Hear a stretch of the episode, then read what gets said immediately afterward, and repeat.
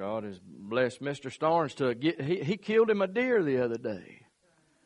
What about that? Amen. And, uh, uh, he showed me the picture.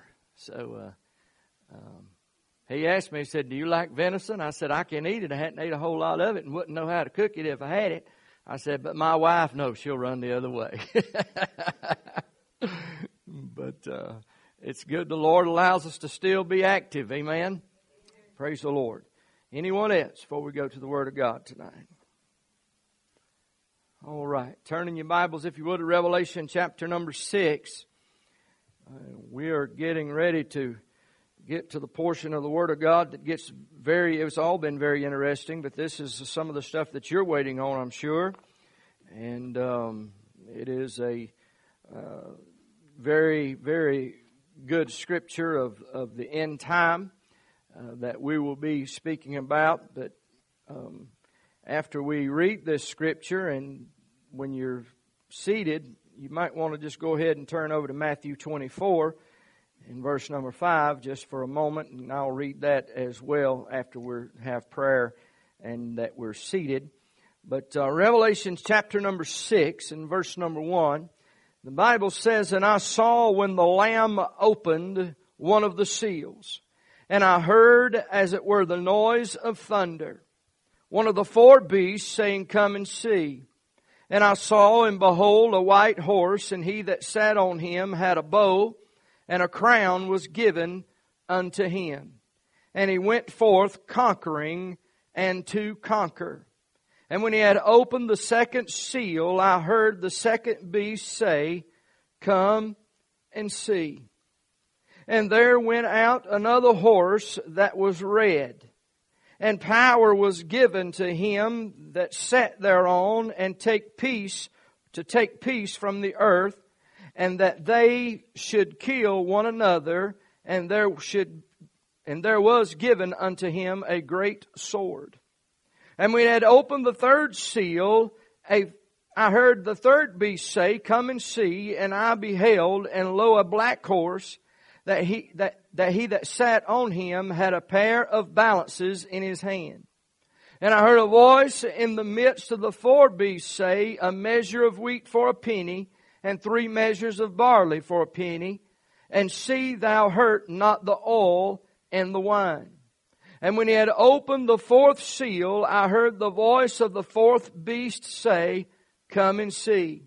And I looked, and behold, a pale horse, and his name that sat on him was Death. And hell followed with him, and power was given unto them over the fourth part of the earth to kill the sword, and with hunger, and with death, and with the beast of the earth. Let us do pray tonight. Father in heaven, God, we thank you, Lord, for this time of prayer. We ask you, dear God, to add your blessings to the word. I pray that you would open up our minds, our souls, dear God, to the preached word as we continue to teach through the book of Revelation tonight. Lord, I thank you for the word. I pray that it would be a help. I pray that it would be an enlightenment to someone tonight. In Jesus' name we do pray. Amen. And amen. You may be seated. The dramatic moment has arrived. God's book, the book of destiny, the great book of history, the book that spells out what's to happen in the end time is now to be opened.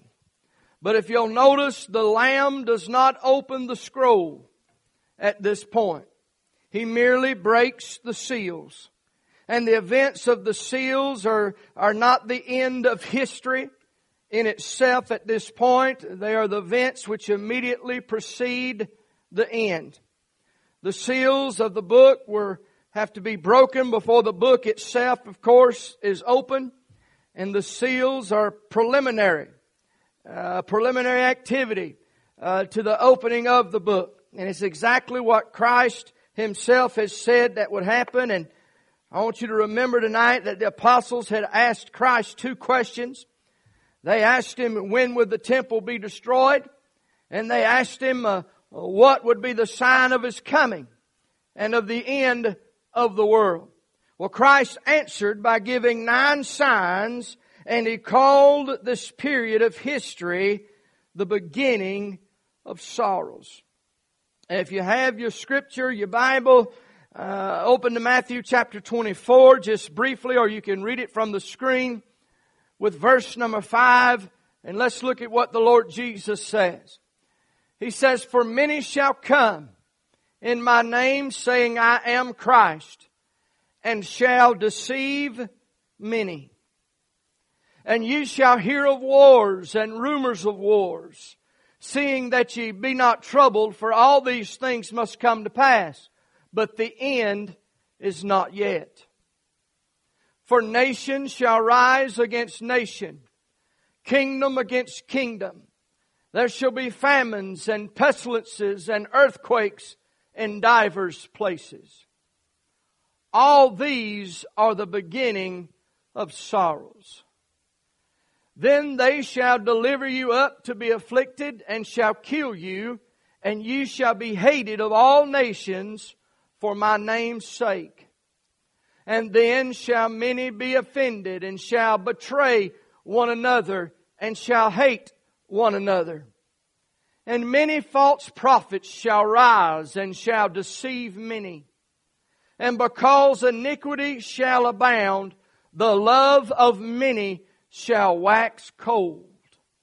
But he that shall endure unto the end, the same shall be saved. And this gospel of the kingdom shall be preached in all the world for a witness unto all nations, and then shall the end come. Note that after these nine signs, after the beginning of sorrow, that is when Christ is saying that the end will come.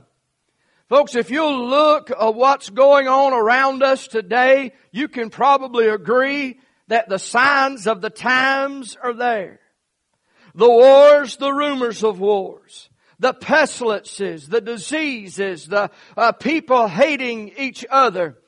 Uh, things just seem to be turned upside down in the world in which we live a time in which we live where people want us to compromise on the Word of God. May I say tonight, church, the Word of God is still true, no matter if we're in 2017 about to embark on 2018, or if it was 1948 or 1944 or the 1800s uh, or the, the, time right after it was written. It's still the truth of the Word of God. People will try to change it. People will try to manipulate it. People will try to uh, make it bend toward uh, what they want to believe. But folks, listen, may I say tonight that sin is still sin. God is still God. Heaven is still heaven. Hell is still hell. Uh, this world is turned upside down. It's in a mess. And the only thing that's going to fix it is going to be the return of our Lord and Savior Jesus Christ. Judgment is coming. Judgment is coming. These things that we have been reading about and studying about in the book of Revelation will come to pass.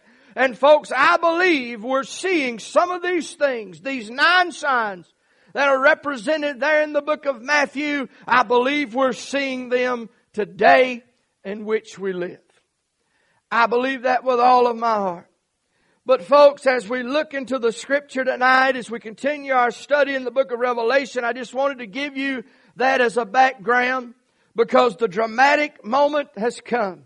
The seals that bind the book are now to be broken. One by one they'll be broken and amazingly as these seals are broken, the most astounding things happen. What is written under the seals of the book leaps off its pages and acts out the events of the future for John and the heavenly host to see. They actually see what appears to be a picture or a movie at the end of the end time and how everything is going down. John is seeing this visually as uh, he is having it pinned down in this precious book. The first four sealed judgments seem to be a description of the Antichrist gaining a, a, control over the nations of the earth. And he'll do it by waging war, that red horse. By gaining control over the economy, that's the black horse. and by having uh, the opponents put to death. That's the pale horse. And in the text, uh, we're going to see, uh, following tonight, we'll see uh, the fifth seal and we'll see what it reveals and how it uh, will show what happens to the souls of Christian martyrs who are actually slain by the Antichrist. And then we'll go on to the sixth seal, which shows God's wrath. And I'm getting a little bit ahead of myself, but well, I just want to cover these basic four uh, horsemen tonight if we could. And the scripture before us, the Lamb of God, the Lord Jesus Christ himself breaks the first four seals. And when he does, one of the four living creatures who surrounds the throne of God thunders forth a, a, a loud command and says to come forth. And when he thunders this command, the terrible scene of some end time event begins to thunder across the scene of the entire world history. And as we began to look closer at the scriptures in verses number one and verse two tonight, number one on your outline, if you have those present with you tonight that we're giving out, you see the first seal, you see the appearance of a white horse and its rider.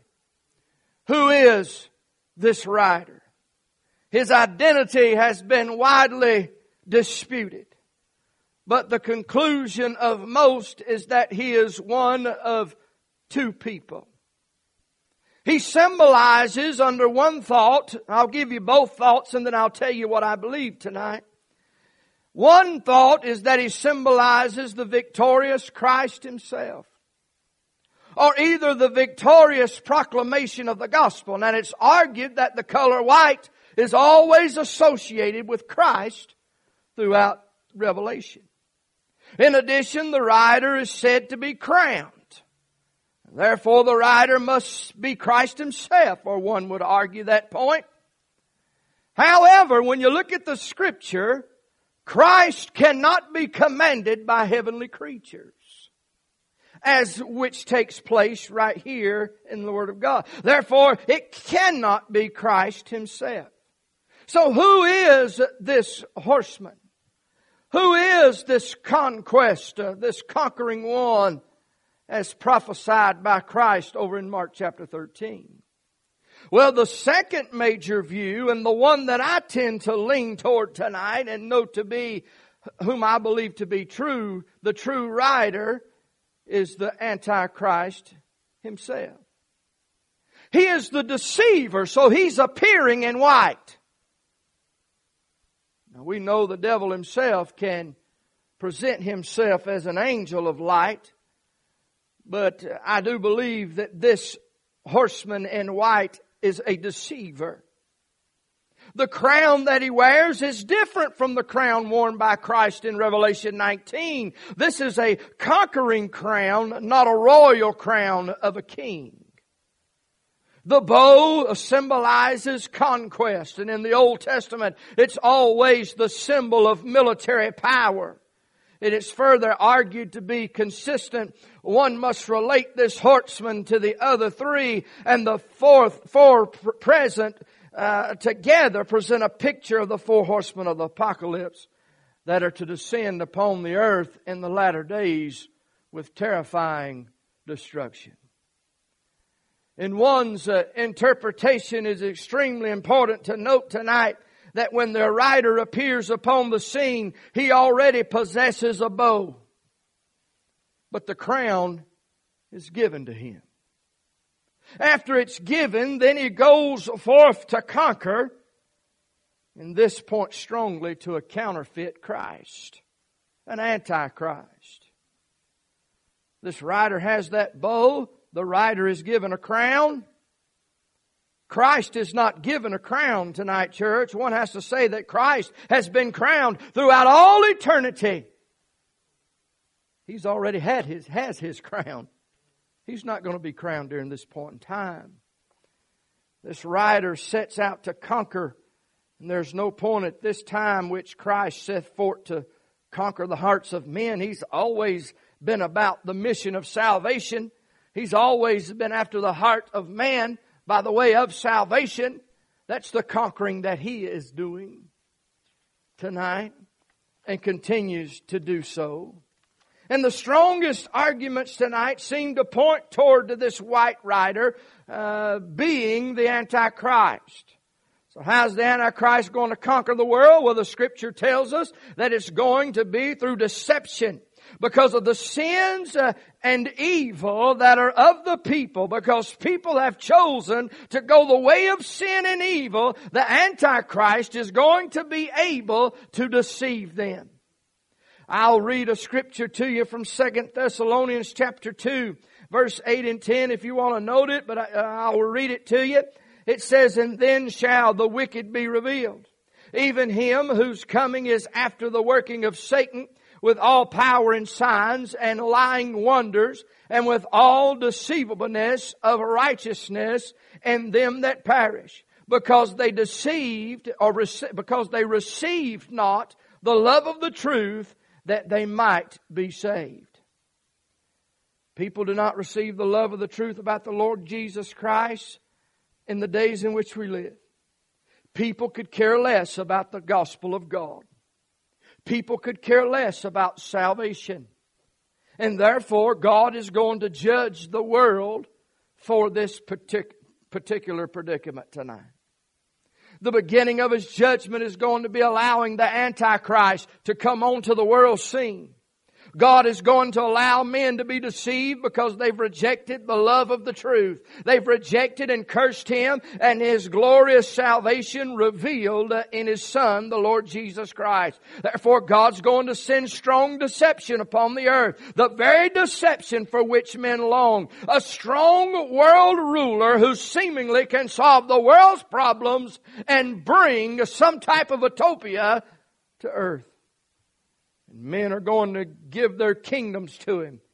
That is, they're going to sign treaties and agreements that'll allow him to rule over their nations and lives. Folks, we're seeing these things today. Many people could care less about what's in the great book of God tonight. Many people could care less that there's people around us that are dying and going to hell because people have been led down the wrong way. This world that we live in believes that sin is okay. Sin's not okay. It's more, listen, we can cover it up. We can sugarcoat it all we want to. People don't make those type of mistakes that they want to. Listen, it's sin. There's no other way to say it tonight. There's no need to tiptoe through the tulips tonight and try to paint you a pretty picture that's not there. The millennials, those people that are in the age of uh, my son and a little older, may I say today that a lot of them have been deceived. And they're deceived of the truth. And they're deceived of the truth because they're hanging around each other believing a lie believing that particular sins is okay. It's not okay. It's not okay. Many things in this world today that if you ask someone that may be 24, 25 years old, you ask them, Brother Joe, is this alright to live your life this way? And they'll say, well, why not? Is it, why is it not okay? Everybody's doing it. But just because everybody's doing it doesn't make it okay. You see, the, the, the, the, thing today is, is not for a man and a woman to be uh, brought together in holy matrimony. The thing is today that you test drive it for a while before you go get married.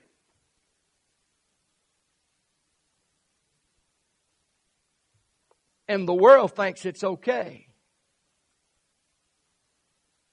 I've encouraged these young girls and young boys around here. You need one of them. It's a wedding band. I know that ain't popular preaching tonight, but I'm not here to be popular. Oh, that's old fashioned, preacher. That's way out of left field. Well, to some it may be, but it don't make what you do right. It doesn't make it right. Oh, but everybody else does it. Well, everybody else can be harlots and whoremongers if they want to. Well, the song say, Josh? We're not raising dogs in my house. But to a lot of people, that's okay. The way they live their life tonight, it's okay. And that doesn't mean we have to be mean. That doesn't mean that we have to be rude about it, but people need to know the truth. Amen? All right. You got awful quiet on me right there. I was wondering if you was with me or not. I didn't know if you done got sucked into that generation or not. but the Antichrist is going to come. What would cause men tonight to turn the government of the world over to one man? Christ himself told us in the book of Matthew. He says a world, basically he says this, let me paraphrase it tonight, a world that is full of false messiahs claiming that they have the answers to life will prepare the way for the Antichrist. But their claims are false, therefore they leave uh, the human heart empty and they leave it hopeless. And when the heart is empty and hopeless, it will turn to a person, the Antichrist who promises peace, who promises something to fulfill them inside, and promises them a heaven on earth. Everything's going bad and everything, everybody's going to know that things are bad and they're going to be looking for answers. And they can't seem to find all, any of the answers. But boy, one's going to come on the scene and one's going to seem to have the answers. The Bible says in Matthew 24 and 5 that we read, it said, For many shall come in my name saying, I am Christ, and shall deceive many. A world that is full of violence, wars, rumors of wars will prepare the way for the Antichrist. Millions of lives, homes, families, and all else will be destroyed. A devastated people will turn to any leader who can bring peace and restoration. And they'll bring somebody, and they'll believe in somebody, and give it to somebody uh, that they think can change the entire world. The whole world will give him the authority to, to, to their hope do it all. But he's leading down a wrong track. Leading to a place of destruction. Remember what we read? You shall hear of wars and rumors of wars, and that ye be not troubled, for all these things must come to pass but the end is not yet, for nation shall rise against nation and kingdom against kingdom. A world that is mocked with natural disaster after natural disaster will prepare the way for the Antichrist as well. Disaster after disaster will cause people to uh, quake in fear. Fear will drive people to a world leader who can compromise and promise and provide economic and medical help and all the aid that they would need. The Bible said there'll be famines and pestilences and earthquakes in divers places. A world that'll be torn apart religiously will prepare the way for the Antichrist.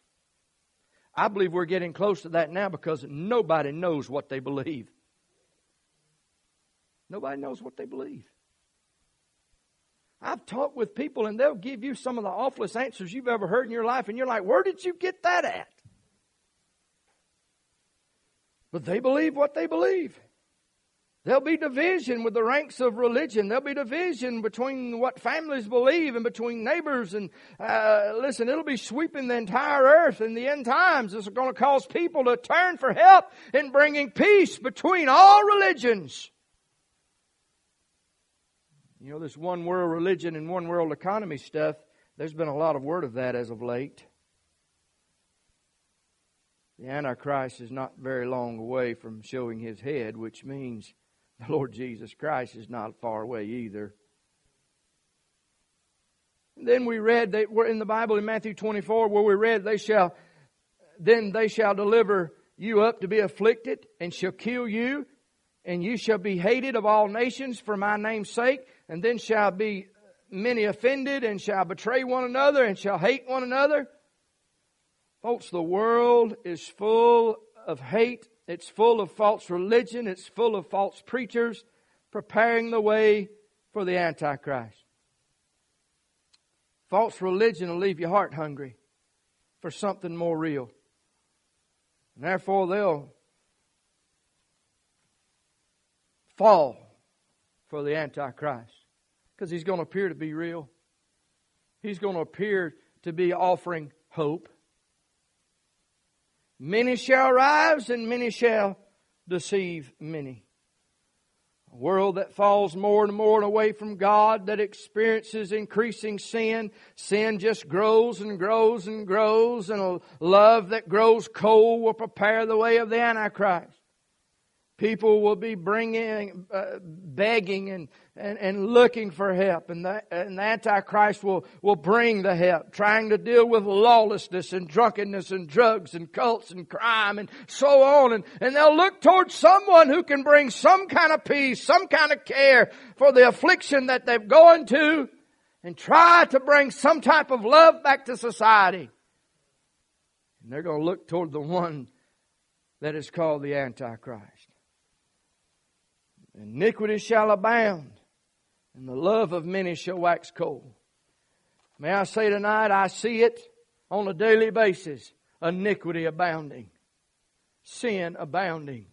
I see it every day, the love of men waxing cold. In other words, they have no love toward God. They have no love toward fellow man, but only selfishness amongst themselves uh, and for a world of sin that is headed toward total destruction. You pull it up on TV, you can turn the channel, you can get it on the radio. It's all these days about an easy believism. They'll say, all you have to do tonight, Ray Hamilton, is just believe. And heaven will be your home. May I say there's more to heaven than believing tonight. I know a lot of people that believe in God, but are lost as a ball in high weeds and will bust hell wide open. Oh, but they're a believer. Okay, they believe in a supreme being. They believe in the God of heaven. They believe in Jesus' birth. They believe in the resurrection and death and the resurrection and the ascension. But where does this put them spiritually? I can believe that Aaron has on a Titex shirt. I believe he's got on a Titex shirt, and I believe it's got double Aaron on the on the on the other side. I can believe that. I don't know what's on the shirt on the inside. He can tell me what's on that shirt.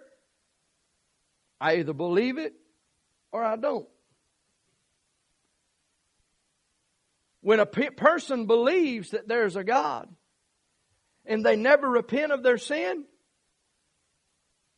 they don't have salvation. If we don't have any repentance tonight, uh, asking the Lord Jesus to forgive us, there is no salvation. You can believe that the sky is dark and black tonight, but listen, if you don't have repentance in your heart, if you don't have repentance going to God, then you won't have salvation. But that's what's being taught today. Just believe. Just believe. Just believe. Live like, you know why people believe that they can believe in God and go to heaven? Live like hell itself and go to heaven? You know why they can believe all of this stuff? Because they've never had a true experience with salvation. They've never had a true a Holy Ghost experience with the Lord Jesus Christ coming into their heart, resurrecting a new man, laying down the old. They've never become a new creature in Christ. But they believe it's okay. They just want something to tickle their ear. They want something that's just going to uh, uh, soothe their conscience for a little while. I got to move on or we won't get done tonight. Amen. Let's look at verse 3 and 4. Second seal, the thundering appearance of a red horse and its rider. Who is this rider? Who has power to take peace from the earth so that men will kill each other? He's the rider who is given a great sword. He is a rider of strife, of violence, of assault, of division, of abuse, of anger, hate, uprising, murder, insurrection, war, bloodshed. He's the rider who divides race against race, class against class, neighbor against neighbor, employee against employer, husband against wife, religion against religion, nation against nation. He's the rider who takes a peace from the earth and causes every kind of division that he can. He's the rider who destroys every human relationship that he can. Now who is the rider upon this horse? John does not say. But note these facts. The last days will bring terrible days of evil and truce breaking. You see, the Bible tells us in 2 Timothy chapter 3, this, know also that in the last days perilous times shall come, for men shall be lovers of their own selves, covetous, boasters, proud, blasphemers, disobedient to parents, unthankful, unholy, without natural affection, truce breakers, false accusers, incontinent, fierce, despisers of those that are good. The last days will be terrible days of wars and rumors of wars as we read in Matthew 24.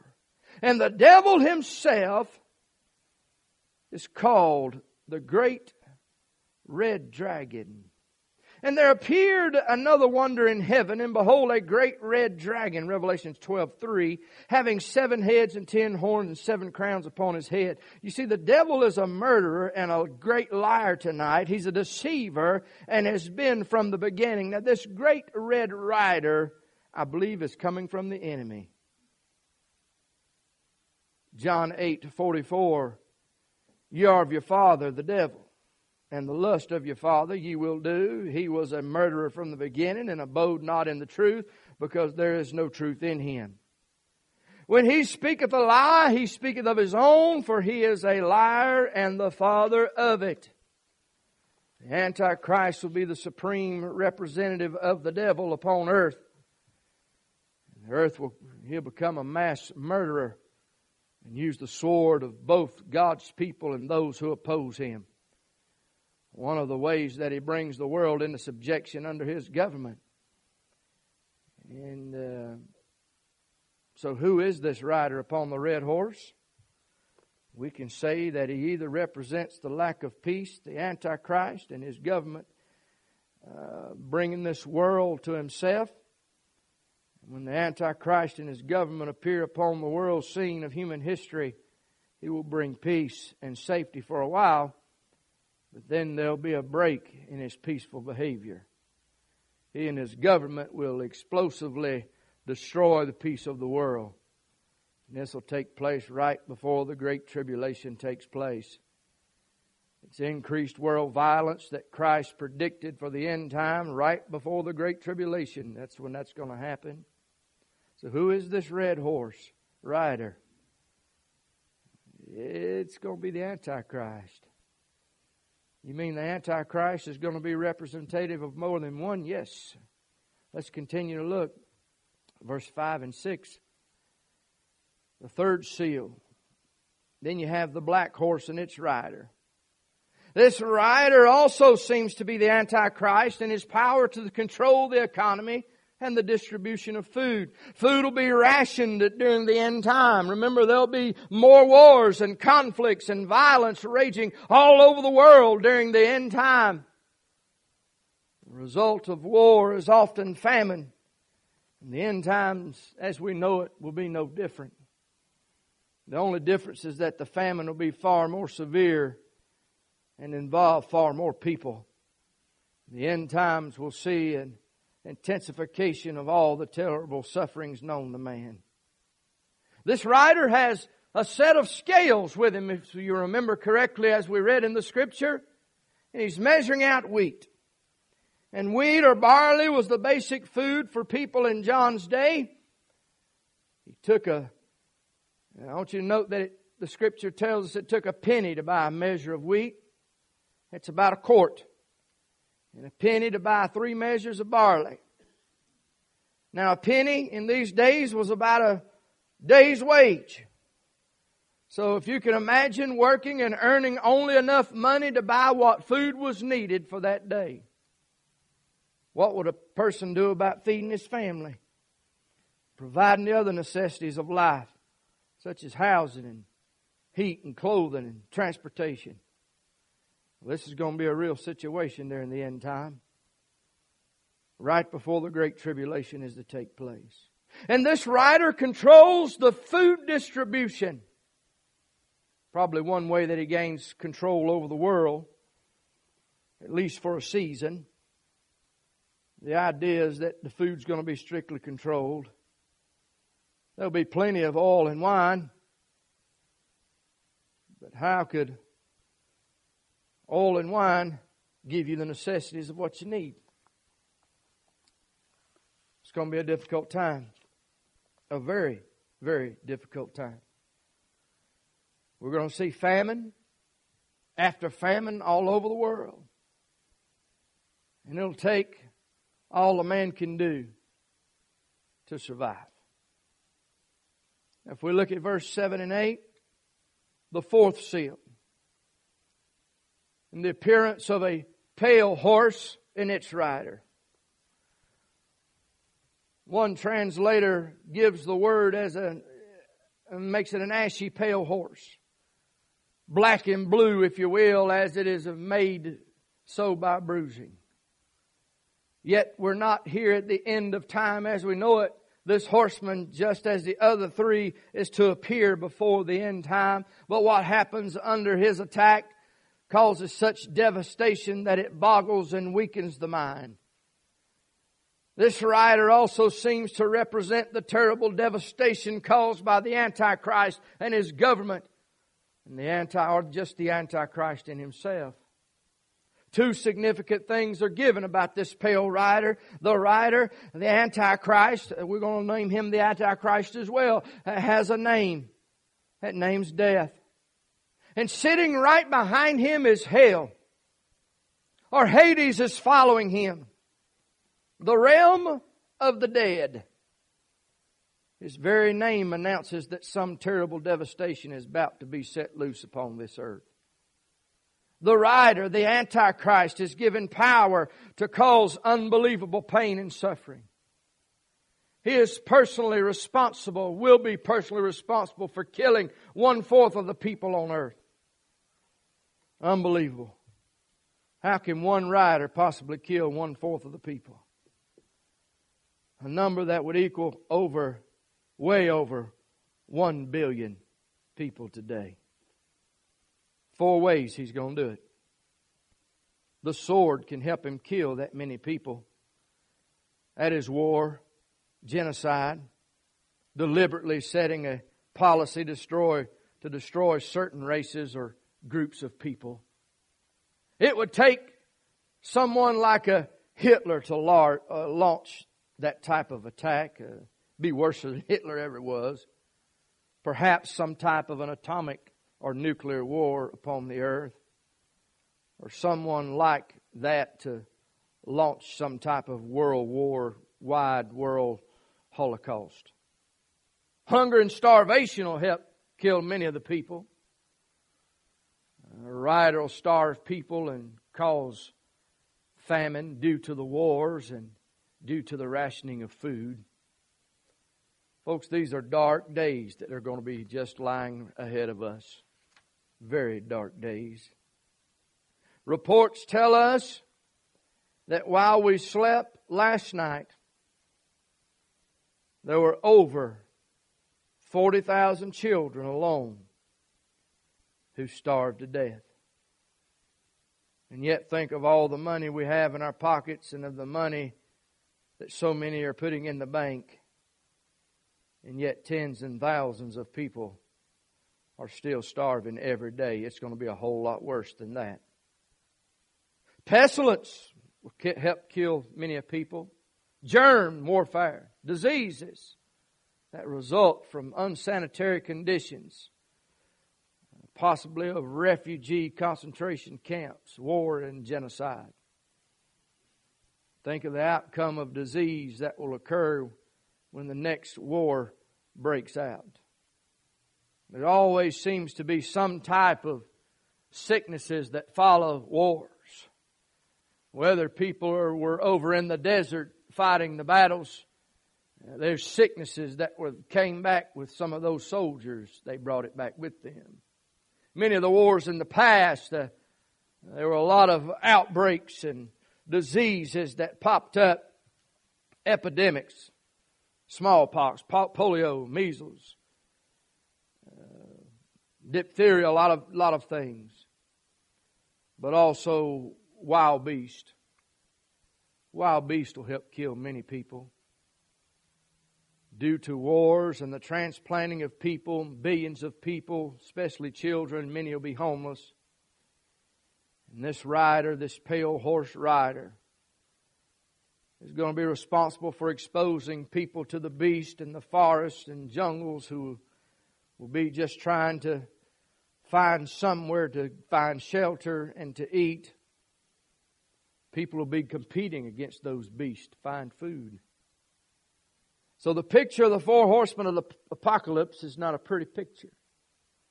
Nevertheless, any thinking and honest person knows that it's a real possibility with all the weapons of war that exist today. The truth is, Holy Scripture said it's going to happen. It'll happen right before the events of the end time are to be launched by God. But as terrible as the four horsemen events are, they're not the worst judgments that are to take place on the earth. The worst still lie ahead when the end time itself is launched. This that we read about tonight is fairly mild to what it's going to look like during the Great Tribulation. These judgments are just the seal judgments. The end time judgments are called the trumpet judgments and the bowl judgments.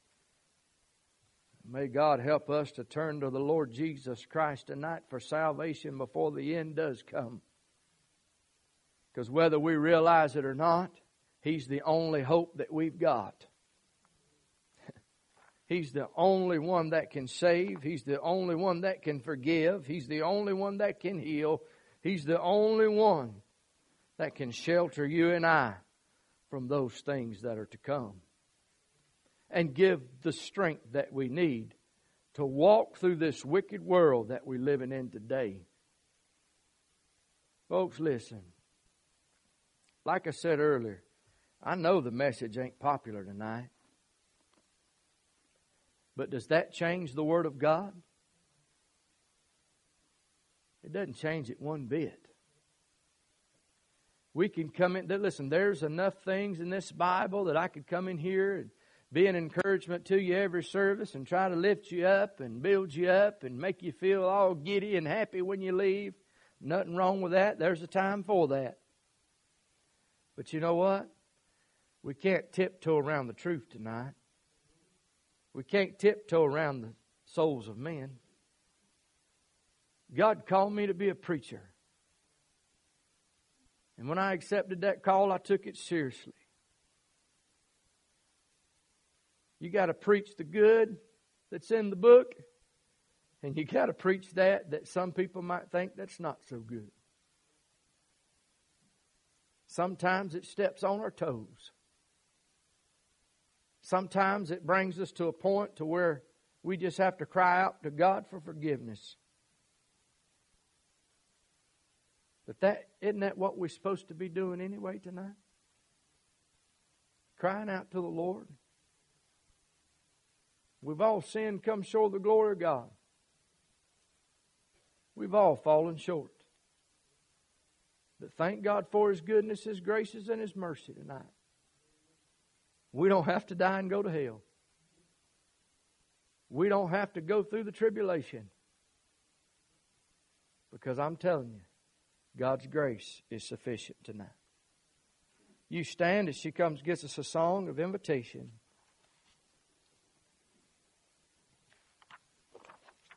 She plays softly if you've got a need. I know we've already had altar prayer, but you may want to come around and pray for a specific need in your life. If you hear you don't know Jesus as your Savior, let me invite you to come know Him. Father, we love you. We thank you for all your mercies, all of your grace. Thank you, God, for giving us wisdom. Lord, thank you for giving us the opportunity to read and ponder the book. Help us to remain truthful to the book. Help us to remain true unto thee.